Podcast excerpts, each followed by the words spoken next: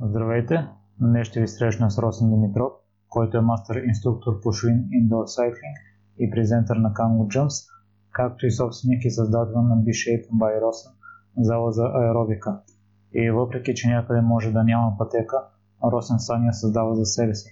За всякакви мнения, критики и препоръки можете да ми пишете в Facebook страницата на Примеримите подкаст. Всяко ваше мнение е изключително важно за мен. И от тук нататък го оставам с Росен.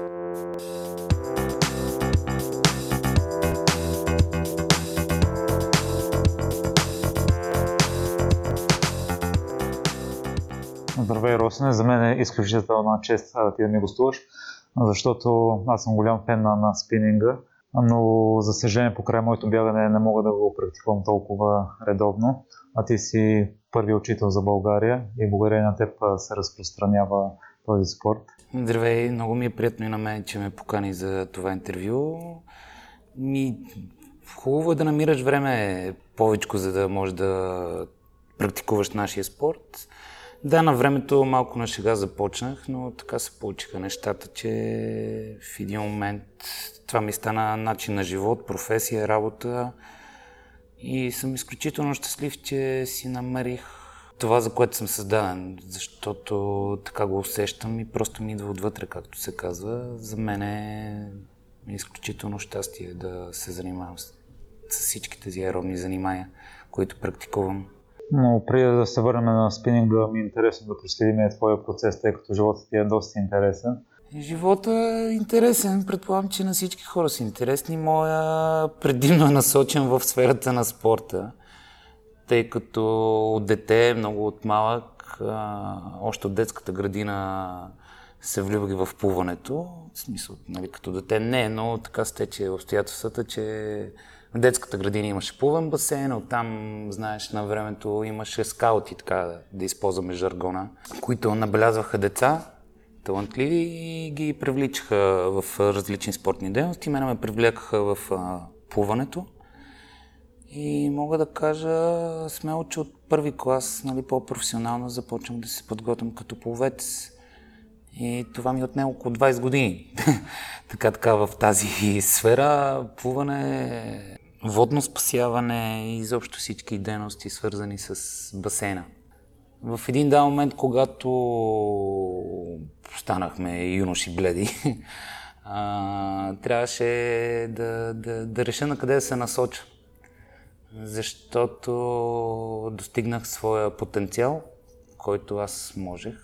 Всеки човек си преценява само възможностите конкуренцията в плуването се разви страшно много, а ти така като ме гледаш, не съм нали, от големите, да кажеш, ето голям повец, на ръст голям човек. Та, в един дан момент трябваше да прекрата кариерата си, за да продължа живота си. Нямаше избор. Толкова ли е важен ръст при плуването? Еми, давам ти пример на, на световното пръсто, което бях по водно спасяване в Ливорни Виореджо а, на полуфинала около мене бяха хора по 2 метра. Аз съм 1,76 м. Там нататък разликата е огромна. Винаги съм се чудил защо повците плуват рано сутринта. В Козлодуй също имаме много хубав плувен басейн. И съм чувал, че басейна са отваряли специално за едно момче, което е ходи в 4 или в 5. И това вече се зависи от а, самия биологичен часовник на организма. Той влиза в един 4 часов работен режим. Тук влизаме в една много специфична тема на физиологията, а, в която в този часови пояс човешкият организъм е много работоспособен. Затова, за да може да направи триразова тренировка, рано сутрин 4 часа пада тонуса, след това започва леко да се дига през този цикъл, за да това е идеята да ставаш рано, за да мога да направиш три тренировки. А това е задължително при плуването? Ми зависи в какъв цикъл на подготовка си. Плуването е цикличен спорт и подготовката е циклична. Те са на 3-месечен, 6-месечен цикъл, годишен цикъл. Затова вече в зависимост ти на какъв етап си на подготовка се правят различна натоварвания и оттам варират и тренировки. Ама голяма част от младите момчета мечтата им е да станат професионални спортисти. Трудно ли беше решението да се откажеш от плуването? Решението никога не е лесно, защото това ти е свързан живот. Особено Само спортисти могат да разберат други професионални спортисти. В един дан момент, когато си правил 20 години едно нещо, ти излизаш на улицата в света като в едно небрано лозе, защото ти знаеш само едно нещо, а живота отстрани около тебе тече по друг начин. И ти си малко много голям кръстопът и на много трудни решения как да продължиш, какво да правиш.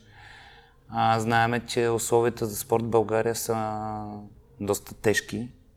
Знаеме, няма бази, няма басейни и заплатите са много ниски в един момент.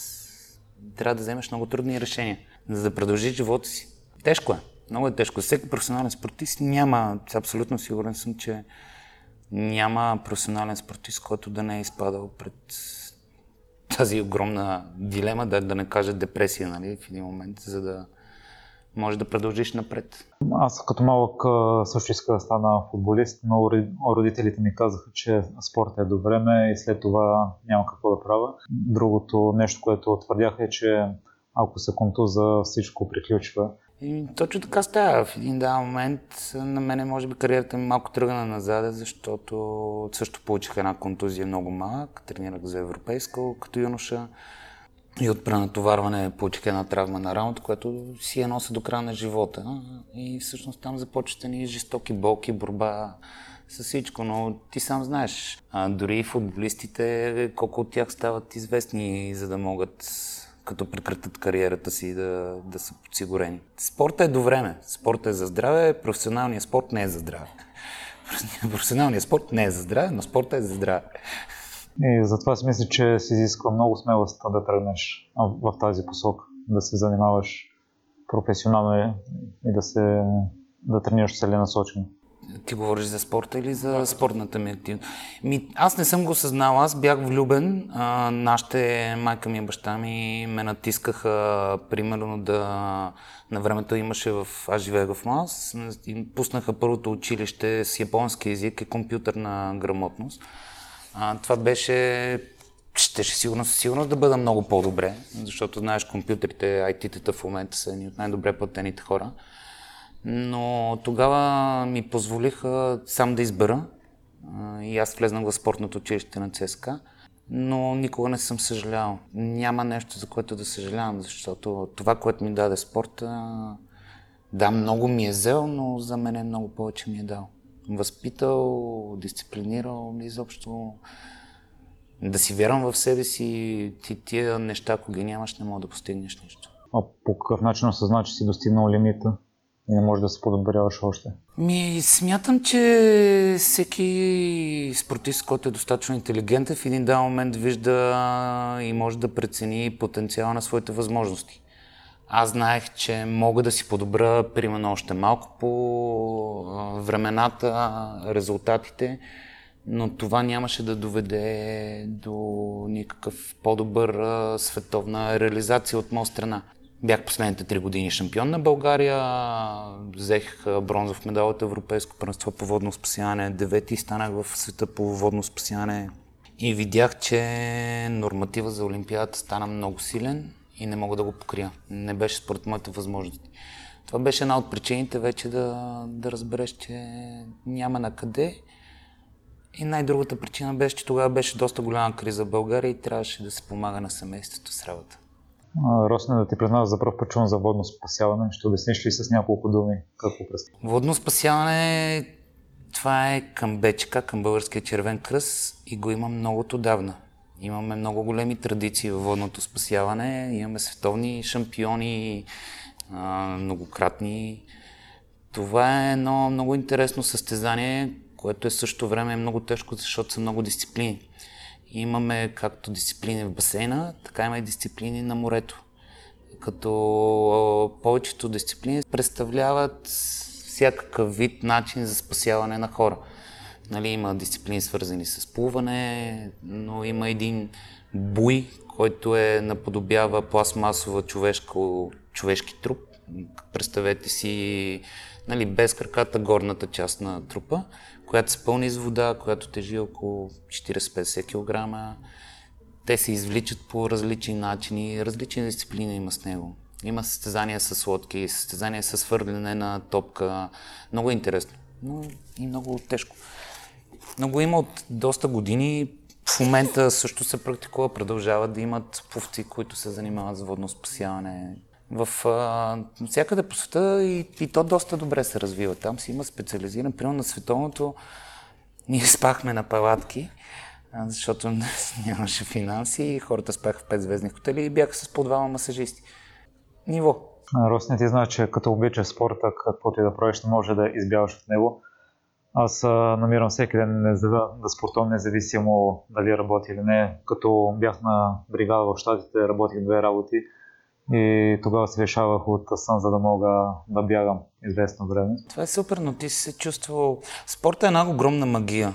А, аз съм вече 18 години в залите за аеробика и виждам колко много хора си променят начина на живот, а, навиците. И това е много прекрасно, защото да, в началото им е много трудно, но те ако успеят да издържат една седмица, втора седмица, те се влюбват. И разбират колко по-различно е, като дойдеш, направиш две или три тренировки в седмица или колкото не тренират. Просто усещането е много по-различно, колко много по-жизнен си и много жизнерадост е много по-добре се чувстваш самия ти, нали, и самочувствието е много по-различно. И особено след като завършиш една спининг тренировка, които са тежки, бих казал. Да, спининг за мен е най-голямата ми любов след плуването и тя се превърна в съществуването ми. Няма по-голямо удоволствие, удовлетвореност от а, това, което си направил след спининг тренировка. Спининг тренировката е една от най-тежките кардиотренировки във всички видове аеробни занимания, защото за 45-50 минути се провежда тренировката, ти изминаваш между 20 и 25 км, изгаряш между 800 до 1000 калории. Това нещо наистина не може да се постигне с други аеробни часове. Аз съм ги изследвал, правил съм си диплома работа върху тях, върху други видове аеробни часове наистина спининга е един от най-качествените и най-лесно може да се каже за всички хора достъпно за всички хора. Аз съм чувал, че в плуването се натоварват всички мускули. Обажи това правило и за спининга? Спининга си е спининга. Какво представлява спининга? Тази програма, по която работя, се казва Schwinn Cycling, Schwinn Indoor Cycling. Тя е правоисточника на всички колела на закрито, които се карат, да го кажем на български, защото тя е, фирмата е с над 100 годишна история. Правия създател на колело, оттам се свързват вече с спининга, започват да работят заедно, започват да създават програмата, но тя е с много хубава програма, която е целенасочена а, изобщо за много доброто развитие и контролиране на човешкото тяло, на сърцебиенето и да можеш ти да бъдеш под пълен контрол, да контролираш това, което правиш с хората. Цялата програма е базирана на каране, на шосейно каране. Оттам са взети всички строги правила на музиката, в какви битове да бъде, с каква частота да въртиш, да го кажа нали, на български. И самата програма съществуват 9 тренировки, които са строго специфични за с голямо натоварване, с ниско натоварване, с максимално натоварване, рехабилитационна цел. Изобщо програмата е уникална и много добре се приема. Аз вече две години работя по нея. За две години успях да стана и мастер инструктор. Няма как да го кажа по друг начин на български, но това беше голям успех за мен, защото примерно една година ме изпитвах. Да, тежко е. Имах две видеа, които ми анализираха цялото ми поведение, начин на тренировка. После ме допуснаха до трето ниво на изпит, където бях в Швейцария една седмица, всеки ден учене изпит учене изпит. И после имах още две контролни изпита, където вече аз преподавах. Първия път, първите два пъти бях с контрол Първият път присъствах на преподаване, втория път аз водех с а, мастер инструктор колега, който наблюдаваше как вода и чак тогава ми даваха достъп да преподавам аз. Това ми беше мечта много съм радостен за това нещо. И гледам моите инструктори, които съм обучил в моята зала, часовете са им пълни. Хората ги харесват, значи програмата работи. Това не е важното. Интересно ми е откъде се зароди любовта ти към спининг, защото ние си говорихме преди записа, че аз разбрах за този спорт 10 години след като ти си завършил. При мен стана много случайно. Наистина съдбата сама ме насочи в този час, защото аз работех една година в Кипър. Живях там, бях воден спасител в един аквапарк. Прибрах се тук, имах да си завърша, както всички колеги от нея сега знаят, биомеханика, което беше основният ни проблем. И без да искам си взех изпит. Трябваше да замина на следващата година пак за Кипър, но когато си взех изпита по биомеханика, реших, че е по-добре да се дипломирам, защото така ще си остане във времето. Та останах да си пиша дипломата работа и тогава една приятелка от синхронното пълне ми каза Абе там в една зала за аеробика търсят инструктор за един час по спининг. Викам, какво е това? Тя ми разправя, ми едно колело въртиш. Викам, а, що ме колело, няма проблеми, нали? Ние въртяхме по много колела. Отидах на, на интервю за работа. Имаше още 7-8 момчета, 3-4 колездачи от тях бяха. Но на мен ми беше много забавно. Аз много обичам музиката и явно ми е вродено да усещам такта. Не, че съм музикален, Боже Господ, някой да ме чуе как пея. Но музикално и тактически много, много добре се справям и явно така посмихна това, но харесаха ме много. И ме взеха на работа в началото беше много трудно, защото нямаше абсолютно никаква информация. Какво е това, какво представлява спининга. Аз нямах никаква представа откъде мога да черпя информация. Знаеш, това става 2002 тогава интернета не беше толкова разпространен, YouTube и това изобщо интернет света, не, или поне ние не бяхме изобщо толкова запознати. Примерно аз си признавам, че съм а, динозавър в сферата на компютрите, не знаех един имейл как да си пусна, камо ли да търся да се рова в интернет. Много мислех, много правих тренировки, това, което ми е дал спорт. Благодарение на това, че знам как се изгражда тренировка, как трябва да се подготви човешкото тяло, нали, загрявка, основна част Успях да направя някакви тренировки, и явно се харесах на хората и започнаха часовете ми да се пълнат много. И от шега на майтап его станах 18 години. Ще разкажеш ли по какъв начин протичат спринг тренировките, защото има няколко разновидности? Ми, те, няколко разновидности ти говориш за раз, различните програми. Да кажем, че има, както е спининг, спининг просто го използваме, защото в България не е разпространено. Така също има и Group Cycling. Това е италианската програма, която създател е бил шеф на спининг. Просто отива в Италия, свърза се с Technogym и започва да правят колела италианската програма. Докато моята програма Шуин, тя е работила заедно с спининг. Просто, както знаем всички света на парите, се скарват за пари, разделят се, но Швин си остава със своята стара програма, със своята методика на обучение, която казахме от приблизително 100 години. Разликата и всички тренировки в същото време представляват едно и също нещо. Имат загрявка, основна част, разпускане. Вече самата методика на преподаване и целевите насоки са много по-различни. Както казахме в Шуин, в моята програма, ние работим изцяло на базата на шосеното колездене и на тяхните натоварвания. С моята програма аз работя изключително много с сърцето и с сърдечния ритъм. Оттам правя самите тренировки. Това е основното. Идеята ми беше друга, защото аз съм ходил при три различни инструкторки и две от тях въртиме около 40-45 минути и последните 15 минути правим упражнения за корем и ядро, докато при друга сме въртяли един час без упражнения за корем, като на мен това ми допада повече, тъй като аз имам основно за въртенето на колело, не толкова за упражненията в края. Това, значи, това е избор на самия инструктор. Аз ти казах, че една тренировка приблизително е 45-50 минути. Може и до час, може и до час и половина, но там вече минаваме в друго ниво на самите клиенти. За някои хора е хубаво тази вид. Аз също практикувам. Понякога въртиме 50 минути, 10 минути, правят коремни преси, но най-важното е да не ги правят на колелото, защото в България нали, сме малко изкривени. И има още, за съжаление, все още инструктори, които Нищо, че имат явен пример като мен, като мои последователи, мои инструктори, които са започнали да работят по други зали, които съм обучил. И часовете са им пълни. А, се работи с гири върху колелата, правят се лицеви, правят се някакви коремни глупости, които това нещо, това нещо може точно както казваш ти да се направи 10 минути след накрая. Но самата спининг тренировка да си изградена 50 минути. Може и час, няма проблем. Това вече е като разнообразие за хората или като както инструктора прецени. Нали, самата концепция на тренировката на спининга, тя е между 45-50 до час. А защо повече жени идват, поне в България? Защото българина е изкривен.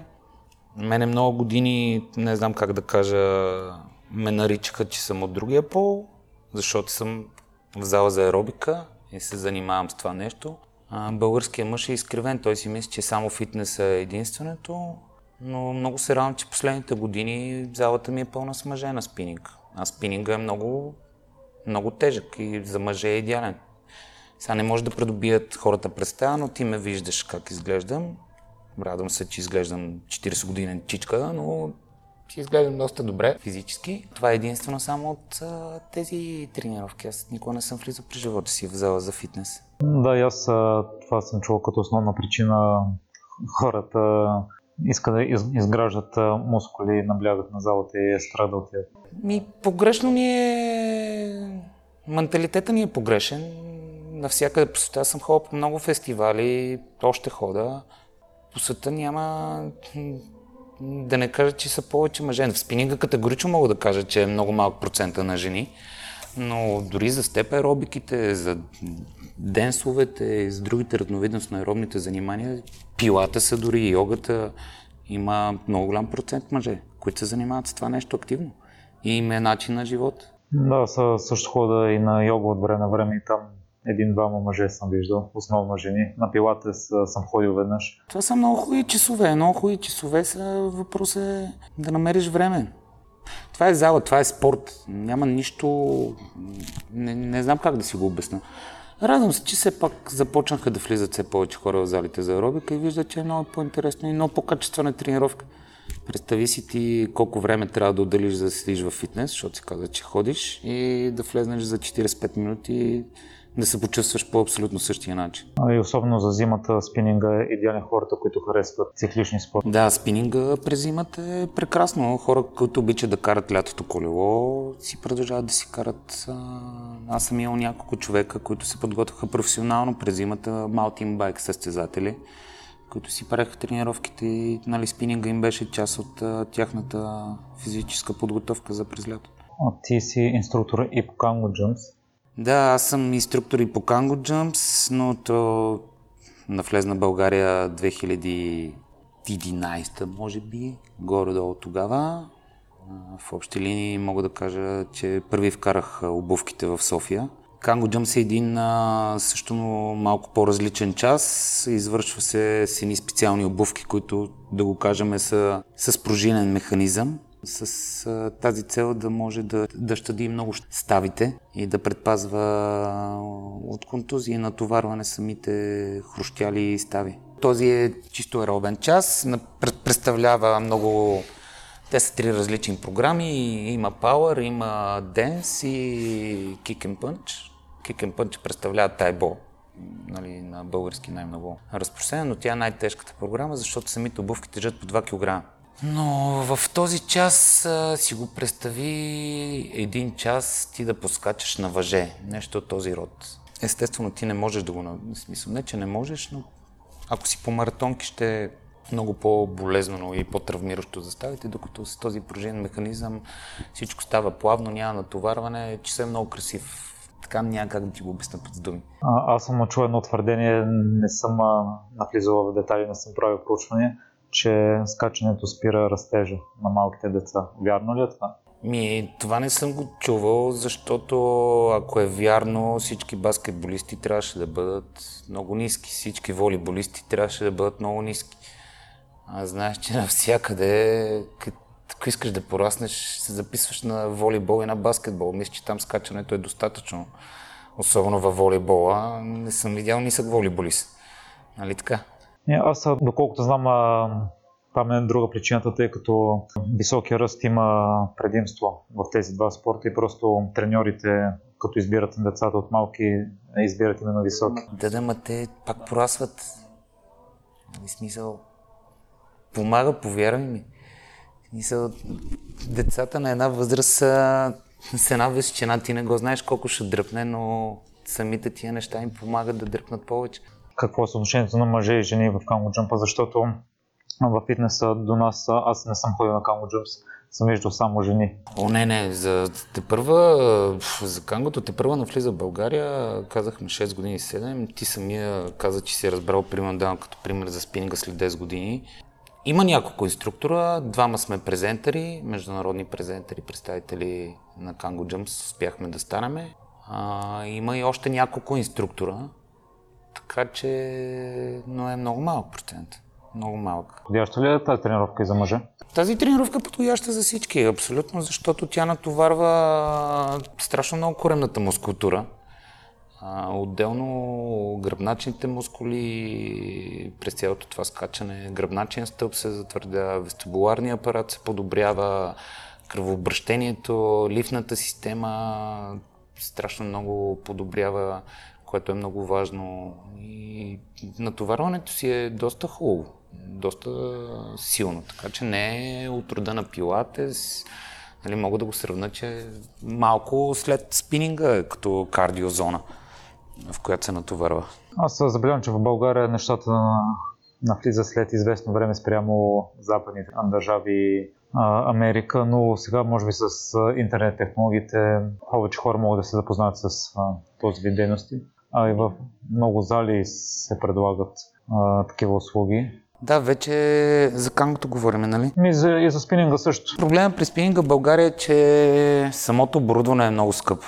Наистина едно колело е в рамките на между 1500 и 2000 евро, което е страшно скъпо като инвестиция. И трябва да си много сигурен да предприемеш този риск. Примерно, аз си направих собствена зала, като рискувах, заложих всичко, теглих кредити, заеми, приятели, слава богу имах, но първите две години бяха много тежки ново место, докато ги научиш и все пак бях име. Знаех си, че хората съм разпознаваем, ще дойдат, знам какво предлагам, знам какво мога и вярвах, че ще успея.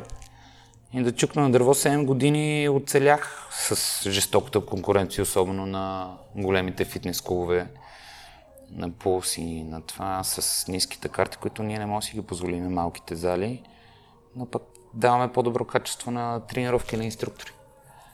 Затова спининга е толкова труден да се разпространи в България, но аз вече от една година нали, обучаваме инструктори в залата ми и виждам как има все по-голям интерес. Сега октомври ще имам пак обучение. Ще имам обучение за инструктори по Шуин. И имам около 10-15 човека записани вече.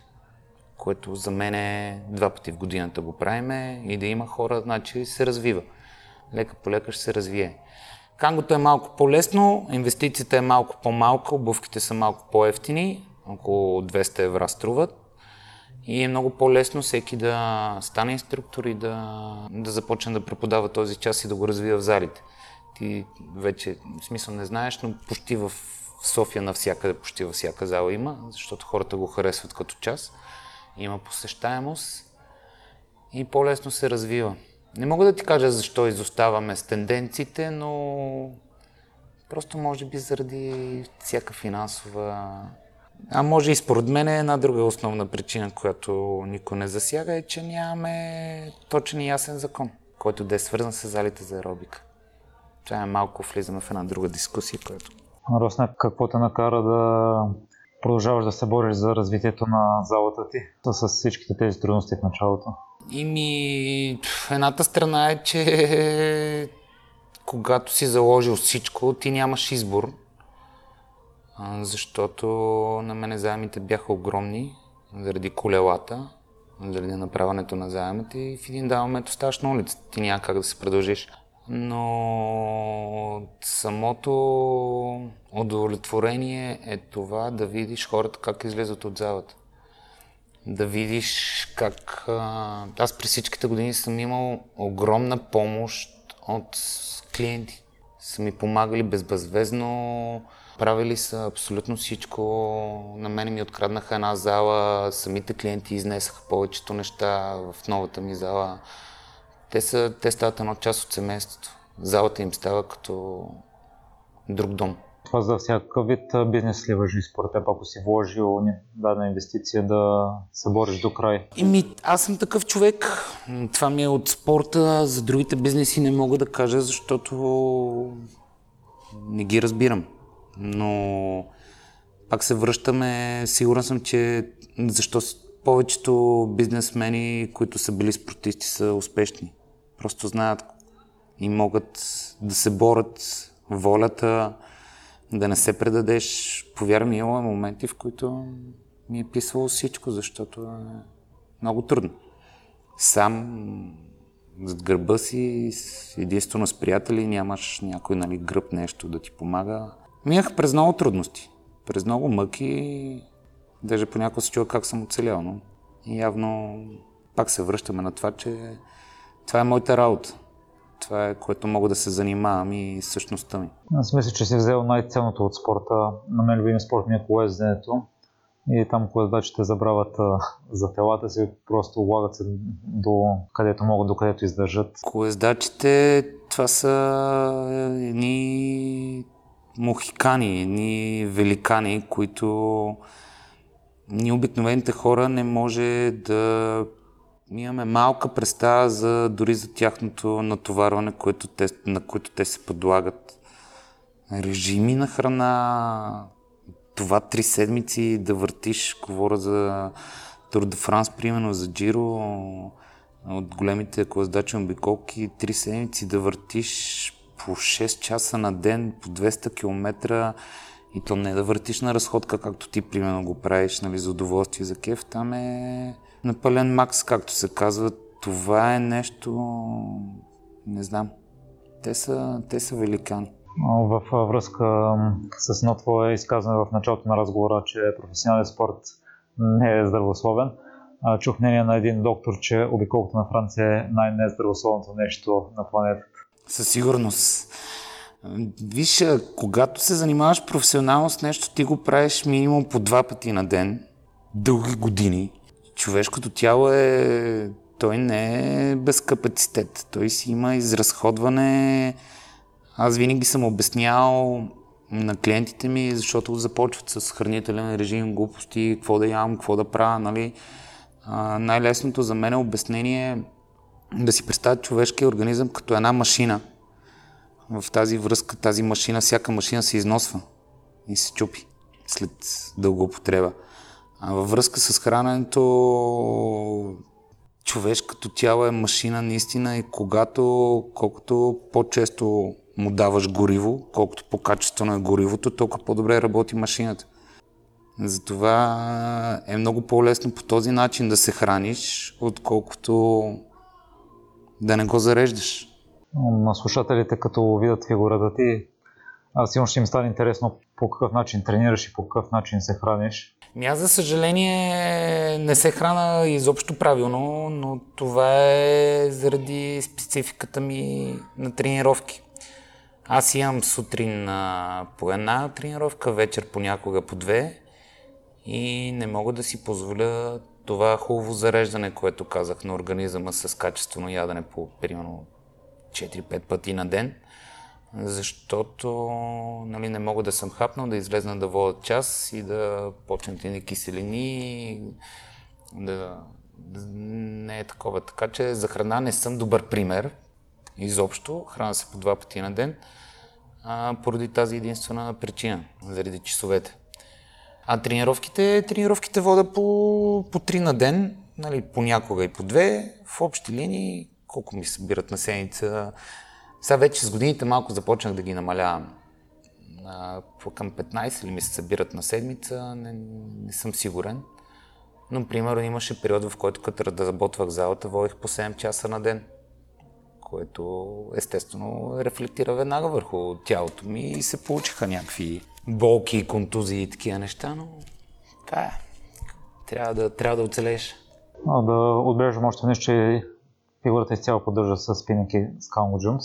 Да, абсолютно. След като спрях плуването, знаеш, а, че фитнес е про, а, противоположен на плуването, тъй като мускултурата на пловците е еластична, а при фитнеса се получават друг вид мускултура. Така че ние работихме изцяло само с своята си тежест, с ластици, с леки гирички.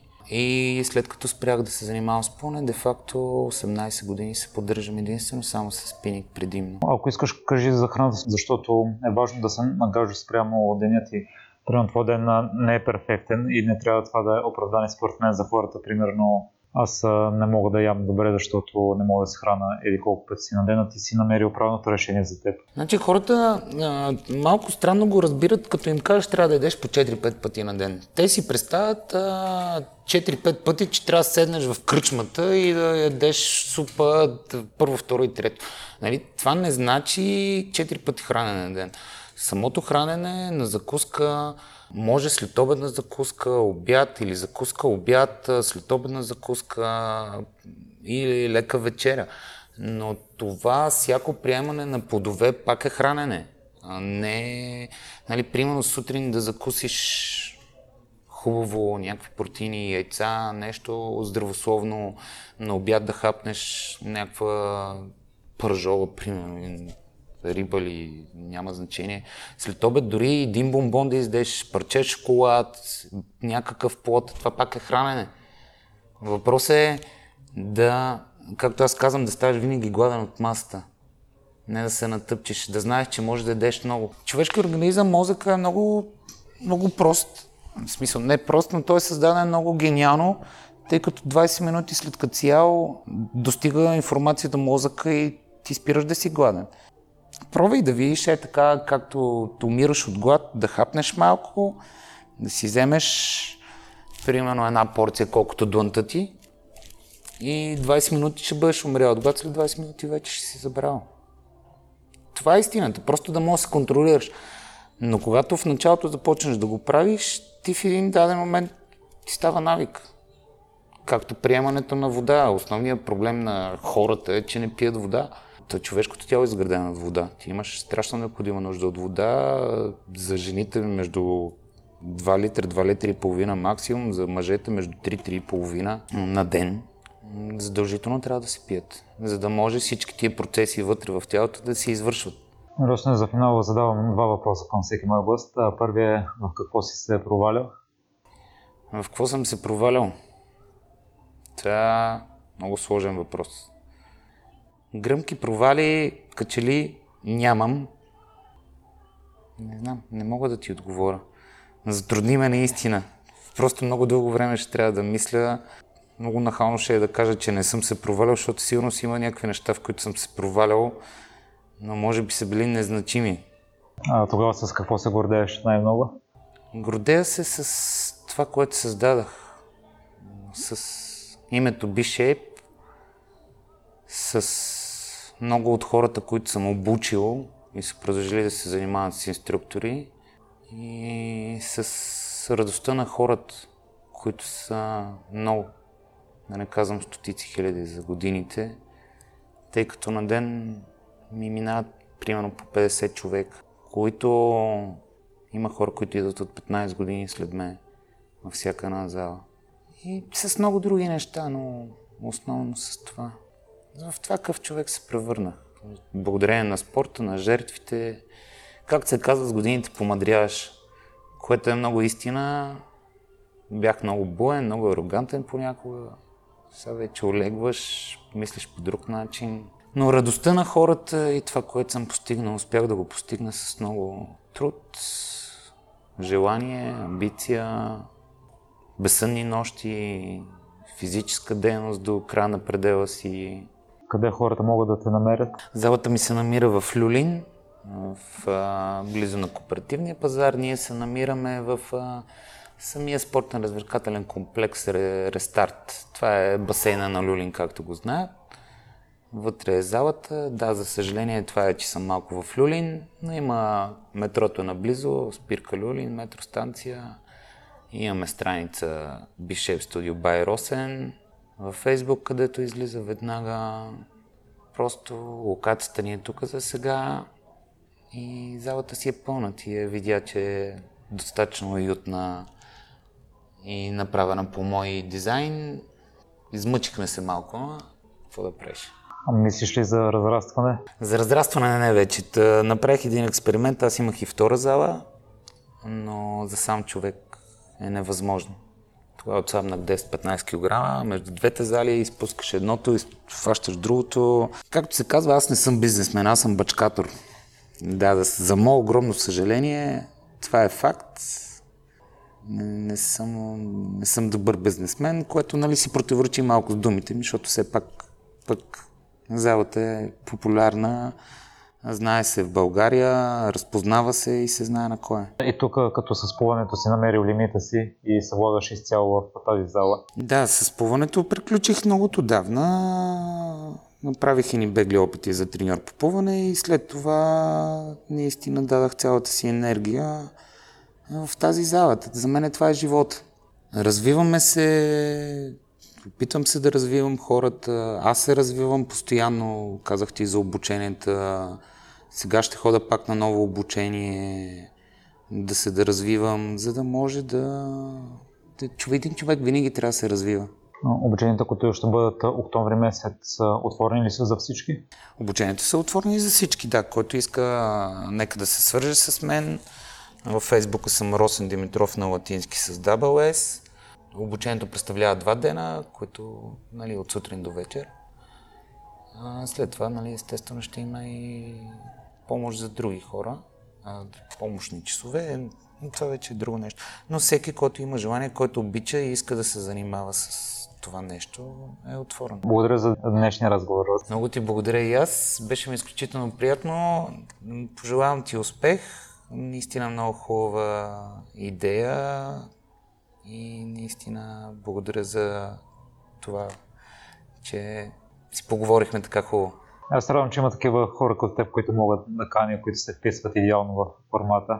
Аз ти благодаря за хубавата идея, защото според мен е интересно. Пожелавам на всички хора да, да те следят и да ти видят и другите епизоди. Благодаря много и аз пък призвам хората да посетят твоите часове тук в залата. Благодаря ти. Чао, хубав ден! Благодаря, че слушате целият епизод до край. И още веднъж за всякакви мнения, критики и препоръки може да ми пишете във Facebook групата Непримиримите подкаст. Отговарям на всичко и съм много радостен, когато получавам обратна връзка от вас. Лек и успешен ден ви пожелавам!